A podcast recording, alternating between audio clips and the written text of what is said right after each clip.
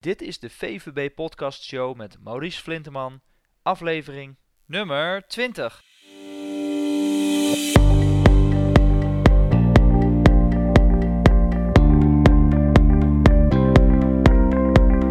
Welkom bij de VVB Podcast Show, waarin je luistert naar experts die je voorzien van de beste informatie, tips en tricks om het rendement op je vermogen te optimaliseren.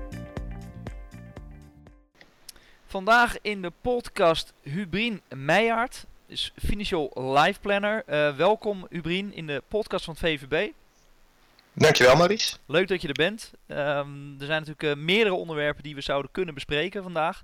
Maar we gaan het vandaag met name hebben over duurzaam beleggen. Want dat is natuurlijk uh, iets wat nou ja, toch nog vaak een ondergeschoven kindje is als je het mij vraagt. En nou, dat is jouw mening volgens mij ook.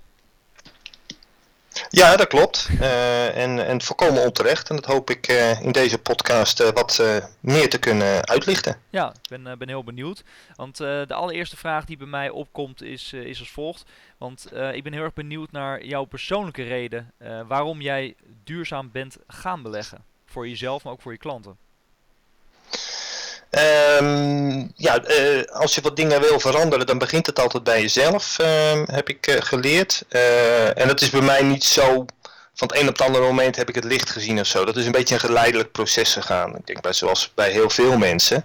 Uh, dat ik gewoon bezig was met van ja, uh, volgens mij zijn we op deze wereld een aantal dingen niet goed aan het gaan.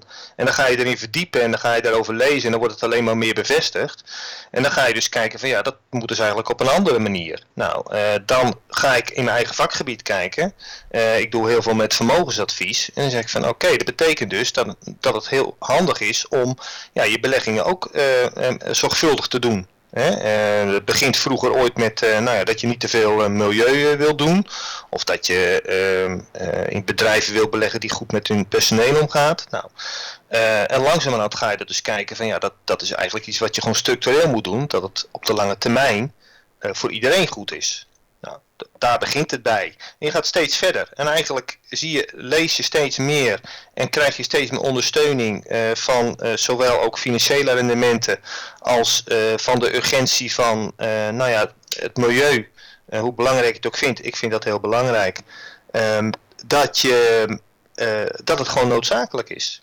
En dat het niet meer nodig is om niet duurzaam te beleggen. Um, en dan draai je de vraag om en dan zeg ik eigenlijk tegen de rest van de wereld van ja, wat is eigenlijk jouw reden om niet duurzaam te beleggen? Als ik kan laten zien, of ik niet, maar uh, allerlei uh, onderzoek laat gewoon zien, en de cijfers laten gewoon zien, dat duurzaam beleggen gewoon financieel een prima rendement oplevert, hetzelfde of beter als andere beleggingen, en beter voor het milieu in onze wereld is. Nou, dan ben ik er wel uit op dat moment. En toen ik dat eenmaal had, een aantal jaren geleden, toen heb ik ook een streep gezet, en toen heb ik gezegd, oké, ik doe alleen nog maar duurzaam advies. Ja, dat is, uh, dat is inderdaad een belangrijke. Want je ziet sommige bedrijven die uh, zeggen: Oké, we zijn ineens sustainable, we zijn duurzaam. En we gaan, uh, we gaan twee sporenbeleid volgen. Hè. We doen en duurzaam en we doen ook nog het van het andere. En dan staat het een beetje haaks op elkaar. maar als je dan, voordat we ingaan op de beleggingen, want jij zegt, nou voor mij zijn het in ieder geval persoonlijke redenen geweest waarom ik duurzaam, de duurzame kant op ga. Maar trek je dat dan ook door in je persoonlijke leven als het gaat om bijvoorbeeld veganistisch zijn en, en dat soort zaken? Of? Uh, ja, zover mogelijk. Uh, ook daarin steeds weer verder. en ja, gewoon even heel, heel persoonlijk. ik ben van twee kanten uit. Ik, ik probeer zoveel mogelijk vegetarisch te zijn. Ben ik heel eerlijk. Ik ben nog niet 100%. Maar dat heeft meer te maken met dat ik daar niet altijd principieel in wil zijn naar, buiten Buiten huis zou ik maar zeggen. Um, bij een, uh, een dochter die daarmee begonnen is aan de ene kant. En um, uh, vanuit een boeddhistische achtergrond aan de andere kant. Waarbij allebei op verschillende manieren gekeken werd van ja, uh, vegetarisch is goed.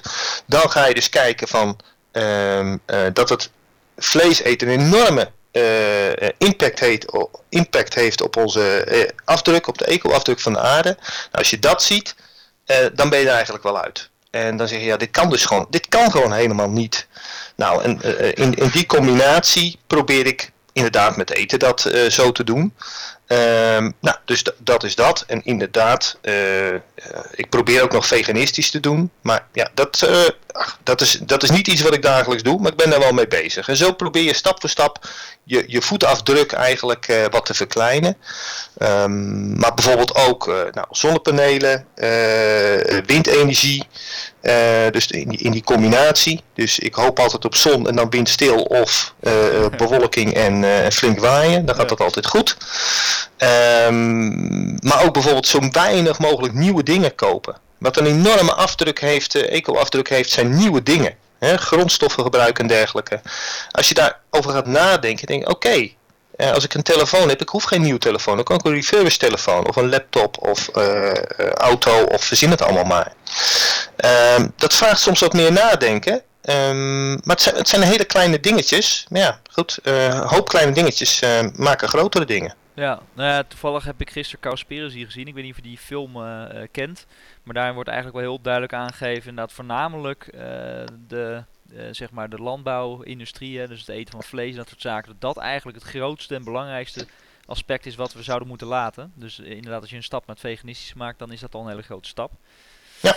Maar goed, uh, vandaag gaan we het hebben over duurzaam beleggen. Want de beleggers uh -huh. die duurzaam beleggen, uh, die doen dat meestal met dezelfde onderliggende redenen zoals jij dat doet. Hè. Die willen gewoon duurzaam zijn. Die willen niet dat op de verkeerde manier ehm, wordt belegd. Maar Hubrien, als je dan kijkt op, puur op het beleggingsvlak. Want er zijn beleggers die duurzaam beleggen. Er zijn ook beleggers die dat nog niet doen.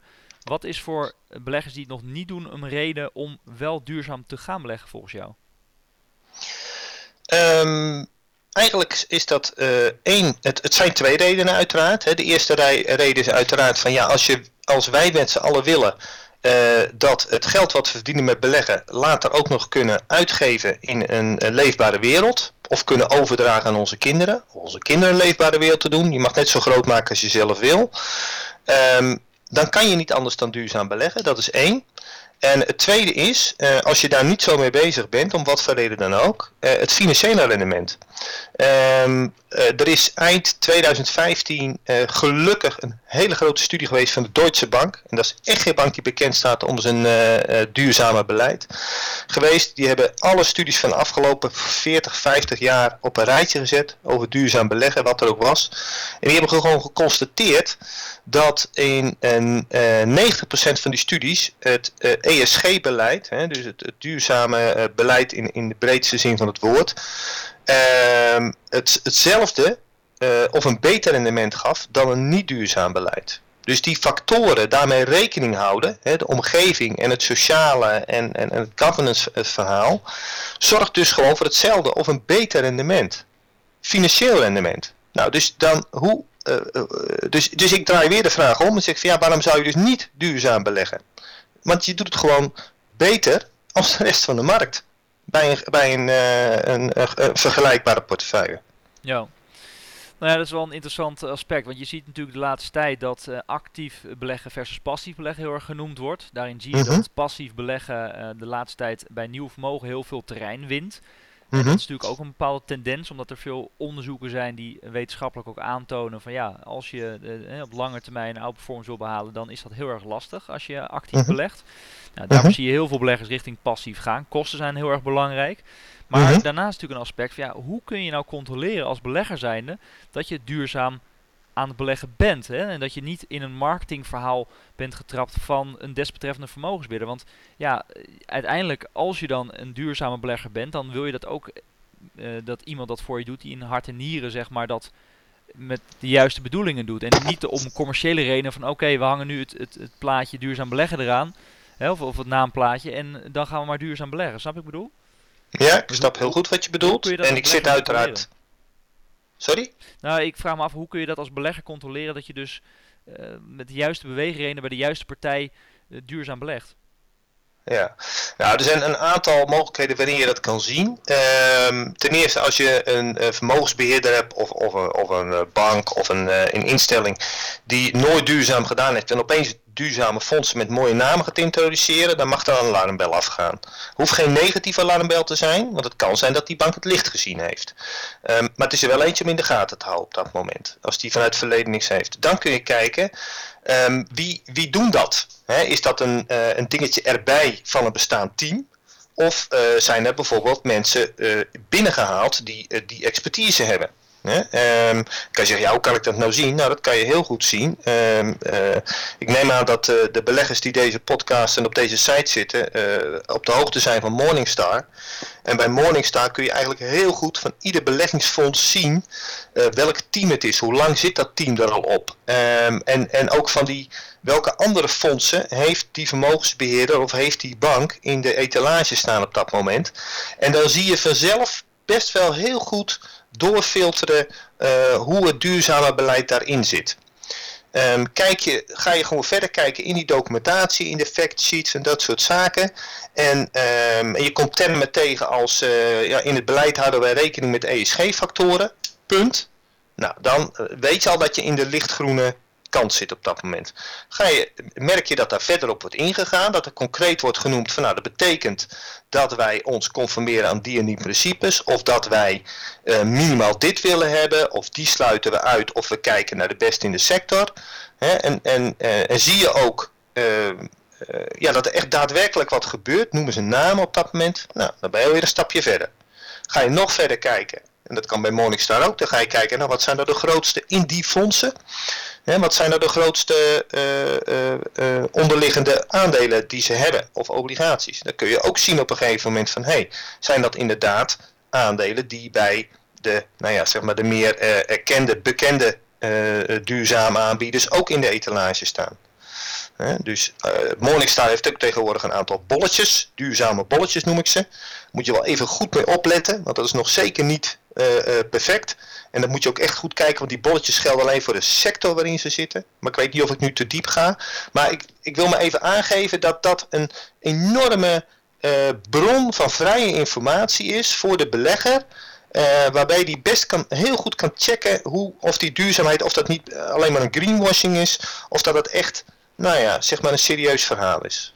Nou, Brien, dat is de juist het punt. Want jij als onafhankelijk adviseur uh, zal dat natuurlijk ook als life planner zul je dat weten. Kijk, een, een adviseur uh, die wordt ingeschakeld op het moment dat een belegger zegt, joh, ik heb zelf niet de ervaring, ik heb zelf niet de kennis. Dus kun jij uh -huh. dat mhm. voor mij uitzoeken? Ik heb er geen uh, affiniteit mee, of in ieder geval heel vaak heeft de klant er geen affiniteit mee. Dus zoek jij dat voor mij uit, of ik, ik ga zelf naar een vermogensbeheerder die duurzaam belegt en dan zie ik het wel. Dus ik, ik, ik, merk, ik zie in de praktijk in ieder geval niet heel veel uh, klanten die echt in Morningstar hun portefeuille intikken om te zien waar ze onderlicht in beleggen. Ik weet niet hoe dat bij jouw uh, klant is. Uh, nee, bij mijn klant ook niet, omdat mijn planningsklanten ook op die manier bij mij komen op dat moment. nou, is niet helemaal waar, want ik, heb, ik zit veel in, in de duurzame vermogensadvies- en pensioensector. dus dat zijn ook mensen die, die zelf ook vaak al wat hebben. Um, ja, eh, heb je dus inderdaad met de fondsbeheerder te maken, dan kan je dus gaan kijken van, dan, vraag, dan kan je gewoon die vraag stellen van hoe zit jullie duurzame beleid in elkaar? En uh, als zij inderdaad, um, nou ja, ik noem maar wat, uh, ik, wat ik tegenkom, nou ja, we hebben vijf portefeuilles, van voorzichtig tot risicodragend. Oh ja, en we hebben ook een duurzame portefeuille. Ja, dan moet je snel weg zijn. want dan klopt die gewoon niet. Want dan doen ze hem erbij voor het, uh, voor het uithangbord op dat moment. Het zit of in je systeem of het zit niet in je systeem. En het is niet half-half. Um, je, je hebt nog wel lichtgroen en donkergroen, maar daar kom ik misschien later nog even op terug. He, maar het, het, het, begint ergens en dat loopt dan door je hele portefeuille heen. En dat kun je gewoon vragen aan een, advi aan een adviseur. En dan moet hij gewoon op dat moment gewoon concreet antwoord op geven. Ja, en kan hij dat niet goed, kan hij dat niet makkelijk, dan zit het niet in, in zijn systeem. En dan ja, dan heeft hij zoiets van, ja, dat, moet, dat hoort er ook nog bij, die, uh, dat, die duurzaamheid. Ja, dus dan moet je uh, meer op je tellen letten en uh, kritischer zijn als zoiets gebeurt. Ja, ja goed. De, maar ik, ik vind dat je als belegger altijd kritisch moet zijn bij je keuze van je vermogensbeheerder. Hè? Ehm, dus dit hoort er gewoon bij. En um, dus als jij als belegger zoiets hebt van, hé, hey, dat is interessant, ik hoor er iets over beter financieel rendement. Nou, ga dan niet naar je bestaande adviseur en zeg, joh, waarom heb ik dat nog niet? Want dan, heeft, dan, is die, dan is die geen duurzaam adviseur op dat moment. Of hij, is, hij zit ook in de turnaround. Hij heeft het licht gezien op wat voor moment. Hij zegt, joh, ik ben ermee bezig en we gaan die portefeuilles helemaal verduurzamen. Zo zijn er best wel een paar. maar dat, ja, dat merk je vanzelf wel. Maar dat is wel het één op één verhaal. Dus dat is niet iets wat je, uh, ja, dan moet je toch even achter je laptop vandaan komen en gewoon eens iemand in de ogen kijken. Dat werkt toch wel heel goed, vind ik. Ja, precies. Dan ga je gewoon op, op pad en dan, ja, inderdaad face-to-face gesprek, dat, eh, dat zal zeker helpen. Um, Even hoe iets anders, want wat je ziet, en dat is ook de tendens, hè, met passief beleggen zie je dat de, de kosten moeten laag gehouden worden. Ik heb uh, heel wat gesprekken al gevoerd uh, in de podcast.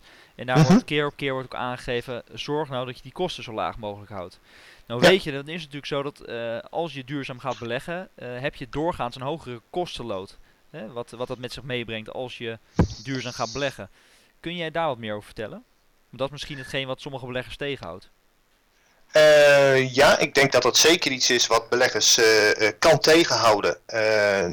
Maar dat heeft ook te maken met ja, van oudsher het gevoel en de gedachte duurzaam beleggen, dat kost geld. Wat al lang niet meer zo is. Maar goed, als dat eenmaal in je gedachten zit, ja, dan blijft dat erin zitten. Um, ga je duurzaam beleggen, ik, en ik noemde het net al, dan zeg ik eigenlijk je hebt lichtgroen beleggen en je hebt donkergroen beleggen. En alles ertussenin. En bij lichtgroen beleggen, dan moet je denken aan, en dan kun je heel goed denken aan bijvoorbeeld indexfondsen of index lookalike fondsen. Uh, die bijvoorbeeld zeggen van joh, wij, wij sluiten alleen de ergste bagger uit. Hè? Dus geen wapen, geen slavenarbeid, dat soort, dat soort dingen. Uh, dus eigenlijk de, nou, een aantal basisprincipes waarbij nou, dan zit je nog ongeveer 90% van, uh, van alle fondsen van de wereld. Maar dan heb je de ergste bagger uit. Dat is heel lichtgroen, maar je hebt dan wel. Dat kan een index. Dan heb je beginnen de indexfondsen te komen, dat zijn er nog niet veel, die daar wat actiever in zitten. En die zeggen van nou, we kijken ook naar uh, de, de beste fondsen in, in de sectoren. Dat is al beter. Uh, dan, dan begin je echt lichtgroen te worden. Um, dan zit je nog steeds in indexfondsen, maar je zit wel in alle sectoren. En daar begint het voor de mensen die heel echt duurzaamheid zijn al wat te schuren. Um, omdat je dan ook zit ja, in de beste kernenergiecentrale, ik noem maar even wat, of de beste fossiele industrie, of de, uh, de beste bank. En daar wil niet iedereen in zitten. Maar daar, en daar moet iemand zijn eigen keuze in maken. Ik heb daar ook geen oordeel over. Het gaat erom dat je als klant je weet waar je in zit. Als je in een indexfonds zit of indexgerelateerd fonds, dan doe je het op een paar punten heel erg goed, vind ik dat is ten eerste, je volgt daarmee de, de index van de markt, graag zo gespreid mogelijk, dus wereldwijd enzovoort enzovoort. Want er is niemand die dat kan outperformen. Niemand op lange termijn. Uh, die, die, die onderzoeken die zijn er ook genoeg. Ja, dus dan doe je het heel goed tegen zo laag mogelijke kosten. Ja? Maar je blijft dan wel in de lichtgroene sector zitten. Zeg je van nee, ik wil dat toch dat het actiever is, ja? Uh, ik wil daar echt dat mijn geld gewoon zo goed mogelijk draait. En ik wil niet in vervuilende oude industrie of weet ik veel wat. Ja, dan moet je naar actief beheerde fondsen toe. En uiteraard zit daar een wat hogere kostenlading op. Die kostenlading is ook logisch, omdat die fondsen vaak ook uh, echt concreet met de aandeel het bedrijf in gesprek gaan. Hè? Dus uh, in, met in goede Engelse term engagement. Die gaan echt gewoon in gesprek met de board. Die kijken daarna, die doen mee aan de aandeelhoudersvergaderingen. En die gaan ook echt daarnaast in gesprek. Ja, die gaan bij bedrijven op zoek. Die kijken hoe het zit. Dat, vraagt, dat zijn gewoon meer kosten. Maar het levert ook, blijkt op dit moment nog steeds, dat levert nog steeds op. Op langere termijn. Je moet het nooit op een korte termijn bekijken. Maar beleggen is voor lange termijn. Um, maar dan levert dat wel op op dat moment. En dat is de reden waarom ik in de uh, portefeuilles, als ik ga kijken naar wat meer donkergroen, ja, dan kom je gewoon uit op, uh, op actief beheerde duurzame fondsen. Die gelukkig uh, ja, hun kostenloading meer dan waarmaken nog op dit moment. Maar dat is de enige reden daarvoor is dat ze dus heel erg in de serieuze duurzaamheid zitten. En dat kan niet anders dan dat die bedrijven een beter rendement geven. Want waarom, waarom is duurzaamheid nou voor een bedrijf beter voor zijn winstgevendheid. Waarom is dat financieel nou? Dat het financieel beter is, dat heb ik al verteld. Dat is onderzocht. Maar waarom? Nou, dat is eigenlijk heel logisch. Het levert voor alle partijen winst op. Als bedrijf doe je het beter, je hebt gemotiveerde, medewerk gemotiveerdere medewerkers, um, je hebt enthousiastere klanten op dat moment, je hebt een, uh, uh, een politieke en een sociale omgeving die welwillend is. Um, dus het werkt gewoon aan alle kanten beter. En je kan dus op dat moment gewoon betere prijzen vragen, je gaat zorgvuldiger met alle zaken om. Dus het levert ook gewoon een beter verdienmodel op, op lange termijn. En dat zie je, gewoon, dat zie je dus ook gewoon terug. Ja, dus dat is een, een heel belangrijk aspect, want dat is natuurlijk uiteindelijk waarom, uh, een, een, pijler waarom een belegger natuurlijk uiteindelijk gaat beleggen. Dat is natuurlijk één om zijn, zijn vermogen ook naar de toekomst door te kunnen geven aan zijn kinderen, wellicht. Um, of een andere reden, maar meestal zijn het natuurlijk de kinderen. En um, daarnaast is het natuurlijk zaak om je vermogen te laten renderen. Uh, ja, om natuurlijk een performance te behalen op de, de lange termijn uh, met of zonder duurzaam beleggen. En als je dan inzoomt op die onderzoeken, kun je dan aangeven hoeveel, ja, wat, wat zeg maar in die onderzoeken wordt verteld over het extra performance wat je behaalt als je, als je duurzaam belegt? Nee, dat, dat verschilt ehm, behoorlijk in periode en in marktsegment. Daar is, daar is niet een eenduidige lijn aan te, uit te trekken. Uh, als je dat wil weten, ja, dan zou je zeggen, download dat onderzoek. Het is van de, van de Deutsche Bank uit 2015. misschien hebben jullie het zelf ook nog wel op de site staan. Ja, ik zal het in deze podcast ook bij ons op de website zou ik het ook vermelden, zodat mensen het terug kunnen vinden. Dus dat ja, komt helemaal goed. Nou, wat je, wat je bijvoorbeeld ziet, um, um, en kijk, het dilemma altijd is, elk alles wat we beleggen doen is, is gekeken naar het verleden. dat is het lastige daarvan. En duurzaamheid is nou juist zo mooi, daar kun je ook naar de toekomst wel kijken. Je kunt kijken naar wat voor risico's zijn er nou en wat zijn de mogelijkheden. Nou, als je dus gaat kijken op dit moment, dan zeggen ze van hé, hey, uh, vooral als je gaat kijken naar uh, emerging markets, uh, green bonds, onroerend goed, dat zijn hele duidelijke zaken hè, waarop ze verwachten dat daar het, de outperformance nog wat groter is. Op dat moment. Hoeveel? Dat, dat kan ik je ook zo niet zeggen. Ik kijk gewoon, ja weet je, ik ben wat dat betreft een, uh, ook met, met de eigen duurzame portefeuille. Ik heb gewoon de index, daar kijk ik naar op dat moment. Daar zit ik de portefeuilles tegenaan. En als die portefeuilles de index bijhouden, na aftrek van kosten, ja, uh, daar ben ik klaar voor mijn klant op dat moment. want probeer maar eens een index bij te houden, dan doe je het al heel goed. Ja. Nou, dus dan heb je actieve portefeuille die duurzaam is en de index bijhoudt. Nou, kom maar op. Ja, dus, uh, dus, zo, dus op een gegeven moment kijk ik ook niet verder meer. En ik kijk natuurlijk wel zorgvuldig naar, uh, als ik beleggingsfondsen uh, selecteer, duurzame fondsen selecteer, van oké, wat, zijn, wat zijn de overeenkomsten, wat zijn de verschillen? En maken de verschillen en ook in rendement de verschillen maken die, en de risico's, hè, risico en rendement, maken die een verschil in, in beheersvergoeding goed. Nou, en als je, daar, als je dat goed vergelijkt, dan maak je een keuze in die fondsen en dan ga je weer verder. En dat doe je elk jaar. Ja, precies. Dus dat, dat zijn uh, zeker belangrijke punten. Dus dat je inderdaad dat je de performance uh, naloopt, dat je die afzet tegen een bepaalde index. En dan is het natuurlijk wel belangrijk dat je een goede index kiest. Hè, want je ziet ook nog eens dat er een index wordt gekozen dat je denkt, ja, is dit representatief voor uh, de index of hè, voor, het, voor het mandje belegging wat ik zelf heb. En ja. daarnaast natuurlijk dat je zegt ook van oké, okay, uh, is het duurzaam? Hoe duurzaam is het? En is het na aftrek van kosten nog? Want je ziet ook nog eens dat de bruto resultaten worden vergeleken met netto. Ja, dan ga je natuurlijk helemaal uit de pas uh, lopen. En dan maak je ja. natuurlijk een kromme vergelijking. Ja. En uh, je hebt al best wel wat punten uh, aangegeven, Brien. Um, waar, waar we, want jij hebt natuurlijk ook een, uh, een, hele duurzame portefeuille gebouwd. Misschien kun je daar nog even kort wat over vertellen. Maar waar, wa, wat zijn punten waar jij tegenaan bent gelopen of waar beleggers in het algemeen tegenaan gelopen als het gaat om het selecteren van de duurzame beleggingen? Heb je daar nog wel valkuilen die je kunt benoemen? Uh, ja, dat je zelf een portefeuille gaat bouwen. Uh, zoals je zelf al zei, ik heb een portefeuille uh, gemaakt. Ehm, ik weet niet of ik reclame mag maken, maar ik doe het gewoon even. En anders ja, knip je dat er maar tussenuit. Nee, die, nee, dat nee, is, dat is goed dat je die heet Groen Goud, groen-goud.nl. Um, en dat is een portefeuille, daar, uh, nou, heb ik best wel een paar jaar uh, aan gebouwd en aan gewerkt. En die, die draait ook al een aantal jaren voor klanten. En nou, die heb ik een paar jaar geleden dan online gezet, zodat eigenlijk iedereen dat, die kan gebruiken. En de tijd die erin gaat zitten om die portefeuille op te bouwen, die, die wens ik niemand toe. Um, uh, als je de lol aan hebt en het is je hobby, prima, ga het vooral doen. Uh, maar bedenk even dat we praten dus over een portefeuille. Dus je gaat eerst kijken hoe bouw je zo'n portefeuille op in spreiding. He, dus uh, dat is eigenlijk het belangrijkste. Past die bij jou als klant? bij jouw vermogensadvies. En vermogensadvies is een onderdeel van je financiële plan. Vermogensadvies is altijd een onderdeel van je tot integrale financiële plan. Past die portefeuille bij het doel wat je hebt. Welk, welk doel heb je? Is het een pensioendoel? Is het een studiedoel? Is het, verzin het maar.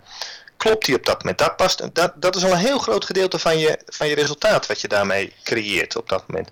Dan ga je kijken, oké, hoe wil ik hem gespreid hebben? Nou, uh, ik uh, uh, studeer dagelijks en ik over beleggingen en dergelijke. En als ik, ik kan alleen maar het verleden kijken, zoals we met z'n allen kunnen. En dan zie je dus dat een zo goed mogelijk gespreide portefeuille wereldwijd, gebalanceerd en dergelijke, over de verschillende sectoren, dat dat gemiddeld het beste resultaat geeft. Oké, okay, dus zorg dus dat je dat doet. Dan heb je dat, heb je het gespreid. Nou, dan ga je kijken van oké, okay, welke fondsen passen erin? Nou, en dan kan ik iedereen heel blij maken. Maar je hebt alleen al in Europa heb je zo'n meer dan duizend, duizend verschillende serieuze duurzame beleggingsfondsen. Zo. Nou, ga, ga er maar eens uit kiezen. Dat kan ik ook niet. Weet je, dat kan niemand niet op dat moment. Dus dan ga je kijken, dan ga je inzoomen op. Uh, dus die vraag stel, stel die er straks al van welke uh, vermogensbeheerders of welke banken of welke fondsenaanbieders, die hebben dit nou echt in hun in hun systeem zitten, in hun in DNA zitten. Hè? En dan praat je dus uiteraard over de Triodos en ASN van deze wereld. Maar zo zijn er nog een aantal die uh, vanuit Europa, vanuit Amerika, um, uh, ja, gewoon heel duidelijk merken dat hey, die, zit, die zitten hier goed in. Nou, als je daar al op focust, dan word je, uh, je gelukkig je scope wat beperkter op dat moment. Nou, dan ga je selecteren en selecteren. Nou, dan komen er elk jaar weer fondsen bij de fondsen gaan weg, fondsen komen erbij. In de, in de duurzame hoek komen er meer, veel meer fondsen bij dan dat er afvallen. Nou, ik heb bijvoorbeeld voor mezelf gezegd van een fonds moet minimaal drie jaar bestaan. Eh, voordat ik hem opneem in mijn portefeuille. Laat hem eerst maar zijn bestaansrecht uh, laten zien op dat moment. Eh, dus dan sluit je best wel mogelijke hele interessante fondsen uit. Ja, dat zal wel. Maar ik beleg voor de lange termijn eh, voor mijn klanten. Dat betekent dat ik niet op elke, ja, op elke ding, elk thema inschiet op dat moment. Het moet echt gewoon kloppen. Dus dat zijn allemaal dingen waar je tegenaan gaat lopen als belegger. Uh, waarbij ik niet zeg dat je het niet moet doen. Want in, uh, grip op je geld, grip op je vermogen, hou je het beste door heel veel gewoon zelf bij te houden en te lezen. Dat houdt jou scherp, dat is het beste. Maar het houdt ook jouw adviseur of je vermogensbeheerder scherp op dat moment. Want anders dan laat je het maar gaan op dat moment. En ach, dat half procentje of dat procentje per jaar. Ja, moet je het dus optellen op dat moment. Dat zijn gigantische bedragen einde van de rit die je soms mist. Of, of en, nog veel belangrijker, door je portefeuille niet goed opgebouwd te hebben. Of niet goed bijgehouden te hebben. Ja, ga je steeds meer afhankelijk worden van, van uh, ja, de, de, de, de invloeden die je hoort om je heen. Oh, um, uh, Trump. Oh, wat zou dat betekenen? Uh, nou, nou, dat is niet zo goed voor de duurzaamheid. Moet maar uit de duurzaamheid. Is dat zo? Vraag ik dan op dat moment als je er rustig over nadenkt. Misschien brengt hij wel een grote tegenbeweging ook gaan op dit moment. Ik weet dat niet. Misschien moet je dus juist wel extra in duurzaamheid. Maar is het heel belangrijk voor de lange termijn? Het is een rimpeltje als je het op lange termijn bekijkt. En zo zie, ik, zo zie je al die dingen als je daar goed naar kijkt. Ja, nee, klopt. Dan heb je het natuurlijk weer over emotie en emotie en, en, en rationele, be rationele beslissingen nemen. Dat is sowieso al een lastige combinatie. Dus daar moet je gewoon heel voorzichtig mee zijn. En dan is inderdaad wat je zegt, beleggen voor de lange termijn natuurlijk heel belangrijk. Maar uh, ja, de vraag is, als belegger zijnde moet je zelf ook de, de vraag stellen, denk ik, van joh, ik uh, ben ergens heel erg goed geweest. Ik ben een ondernemer geweest bijvoorbeeld. Ik heb een bedrijf verkocht. Ik was ergens dus heel erg goed in. Ja, uh -huh. als je dan in uh, duurzaam wil gaan beleggen, of je wil überhaupt gaan beleggen, dan is de vraag, uh, ja, hoeveel jaar moet je daar niet eerst ervaring voor hebben voordat je echt alle gezicht hebt gezien van de financiële markt. Voordat je er echt een goede samengestelde portefeuille in duurzame belegging van kan maken. Dus ik denk, dat, ik denk persoonlijk niet dat je dat zelf moet, moet gaan doen. Of je moet inderdaad een, een vakidioot zijn en je gaat er, je gaat er echt in duiken ja, uh, of probeer dus uh, zo'n uh, vakidioot te vinden. En um, weet je, als jij um, hè, het voorbeeld van die ondernemer die altijd hard gewerkt heeft voor zijn geld en nu zoiets heeft van ja, nou moet het ook wel renderen, want die spaarrekening dat schiet niet op. Als die ondernemer die zijn hele leven lang met mensen omgegaan is, als die gewoon een aantal vermogensbeheerders afgaat, dan, dan voelt hij direct waar het klopt of waar het niet klopt. Daar, dat is, daar, daar heeft hij zijn ratio niet voor nodig op dat moment. Dus die ratio mag hij op dat moment weer gebruiken als het komt op gewoon de kille vergelijking van oké, wat heb je gedaan? Wat zijn je resultaten in het verleden? Dan niet alsjeblieft niet die kwartaalcijfers. Die zijn zo oninteressant. En die bepalen zo ongelooflijk uh, de korte termijn, de emotie en, en het snelle geld op dat moment. Maar de lange termijn. Hoe zit je erin? Wat is nou gewoon, wat is nou je beleid voor de lange termijn? En hou je er ook aan vast. Ook als, het, als de wind even wat, uh, wat tegen zit op dat moment. Blijf je gewoon je lijn hanteren op dat moment. Kun je dat laten zien? Zit je er zelf in? Stel die vraag nou gewoon eens. Waar beleg je zelf je geld in? Zit jij in dat duurzame fonds? En op het moment dat hij dan zegt, nou uh, ja, een, een, een beetje. Waarom? Waarom een beetje? Waarom niet alles? Ja. Je biedt het je klanten toch ook aan? Het zijn een aantal van die essentiële dingen. En als die goed beantwoord worden en de cijfertjes matchen en de, uh, het gevoel matcht, nou, dan kun je met een, een, gerust hart kun je op een gegeven moment je geld toevertrouwen. Wel uiteraard, nou ja, het moet wel kloppen. Hè, is het geld, uh, is, is er een, uh, zit er een stichting achter? zoals het gewoon wettelijk hoort. die zorgt dat als zo'n club omvalt dat jouw geld veilig staat. Wordt het niet uitgeleend? Dat soort vragen allemaal. Ja, er komt inderdaad best wel wat bij kijken. Ehm, maar ik vind niet dat dat een reden mag zijn om, om dan maar niet te gaan beleggen. Nee, maar het vraagt wel om. Uh, het, het, maakt wel het belang van een goede adviseur uh, uh, duidelijk op dat moment. Nou, die zijn er genoeg. Ja, nee, Ubrien, dat is eigenlijk ook gelijk de laatste vraag die ik ook altijd stel in, de, in de podcast. Ehm, want anders wordt het weer te lang. Ik zou nog uren kunnen doorpraten hierover. Maar kun jij ook jouw belangrijkste levensles meegeven aan de luisteraars over wat jij hebt meegemaakt en waar, waardoor jij hier nu staat? Um, ja, dat kan wel, dat kan wel. Ik ben rond mijn veertigste, zoals zoveel, heb ik de, vraag, eh, de essentiële vraag gesteld, wat uh, doe ik in dit leven en wat wil ik eigenlijk? Dat was bij mij best wel iets waar ik een hele poos uh, de tijd voor heb genomen en daar een, een, een omdraai, draai gemaakt heb. Uh, van, um, ja, vanzelf naar um, meer, ja dat klinkt misschien wat vaag maar dat maakt mij ook, maakt ook helemaal niet uit. Naar meer van, wat, uh, hoe kan ik nou meer geluk brengen in mijn leven, in het leven van anderen? Nou toen kwam ik erachter dat als ik geluk breng in het leven van anderen, dat het ook bij mij betekent. Dat is mooi. En toen ben ik dus mijn doelen uh, en, in dienst gaan stellen van, van, dat, van dat verhaal. Van, uh, en dat betekent dus ook dat ik mijn gelddoelen in dienst stel van dat verhaal. Dus mijn doel is niet om zoveel mogelijk geld te verdienen. Nee, helemaal niet. Mijn doel is uh, om te kijken van waar heb ik dat voor nodig en hoe ga ik dat inzetten. Uh, want um, je hebt helemaal niet extreem veel geld nodig om gelukkig te zijn. ook daar zijn zelf onderzoeken. Nou, misschien wat voor een volgende podcast. Of misschien heb je die wel eens gehad op dat moment. maar dat betekent dus van Ga nou eens kijken waar het om gaat in je leven. Ja. En als dat belangrijk is, en voor mij werd dat heel belangrijk. En toen kwam ik op een gegeven moment, dan komt dat duurzame ook naar voren op dat moment. Ik wil gewoon niet meer mijn, dat mijn geld, of ik wil zo min mogelijk, uh, dat mijn geld naar dingen gaat uh, uh, die gewoon echt gewoon verkeerd zijn. Um, nou, en dat inzicht eigenlijk, die levensles, die neem ik gewoon mee.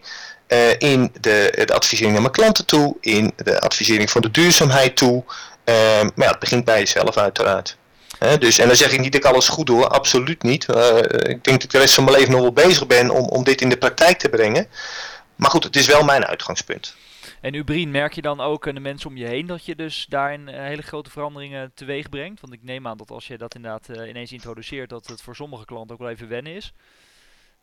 Zie je ja, je, je, op dat moment betekent dat dat je afscheid neemt van een aantal bestaande klanten. Eh, en er komen nieuwe klanten voor in de plaats. Eh, als ik kijk naar uh, mijn klanten op dit moment, ik doe in principe vermogensadvies en financiële life planning. Doe ik eigenlijk alleen maar voor ondernemers die ook serieus met duurzaamheid bezig zijn. Dan wel in hun eigen bedrijf, dan wel dat zij het verdiende geld ook duurzaam willen omzetten in, in pensioen of vermogen. en ja, betekent ook dat je van soms bestaande klanten afscheid neemt op dat moment. Ja, dat is nou eenmaal zo. Alles verandert in het leven. En ehm, je loopt een poosje met iemand mee. Um, en soms is dat lang en soms is dat kort. Ja, zo gaat dat nou eenmaal. Um, het gaat erom, klopt het voor jezelf waar je mee bezig bent? Nou, klopt dat? Weet je echt dat het klopt? Uh, heb je dat getoetst bij jezelf? Nou, dan ga je die kant op verder. Dat is mijn uh, manier van werken en ja. leven. Mooi, heel, heel leerzaam en uh, zeker, zal zeker meerdere mensen ook aan, meerdere beleggers ook aanspreken. Dus hartelijk dank daarvoor, Rubrien. En ik hoop jou absoluut nog een keer in de toekomst te mogen ontvangen. Maar dat, uh, dat zo ongetwijfeld. Ja, met heel veel plezier. Mooie vragen, dankjewel. Ja, leuk. Dankjewel en uh, tot de volgende keer. Oké, graag gedaan. Bedankt weer voor het luisteren naar onze podcast. Wil je nou meer weten over de onderzoeken waar we het over hebben gehad? Of meer weten over Hubrien? Ga dan naar www.vuvb.nl slash 20. Ik herhaal vuvb.nl slash 20. Daar vind je eigenlijk alle informatie plus links van deze aflevering. Wil je nou meer hulp bij bijvoorbeeld je financiële situatie? Of heb je hulp nodig bij jouw beleggingsportefeuille? Om te weten te komen hoe duurzaam je portefeuille is, hoeveel kosten je betaalt of hoe de performance er over de afgelopen jaren uitziet? Schakel ons dan in. Ga naar www.vuvb.nl slash beleggen vuvb.nl slash beleggen. Laat daar je gegevens achter en wij nemen contact met je op om een en ander in kaart te brengen om je daarbij een stap verder te helpen. Bedankt weer voor het luisteren en uiteraard tot de volgende podcast.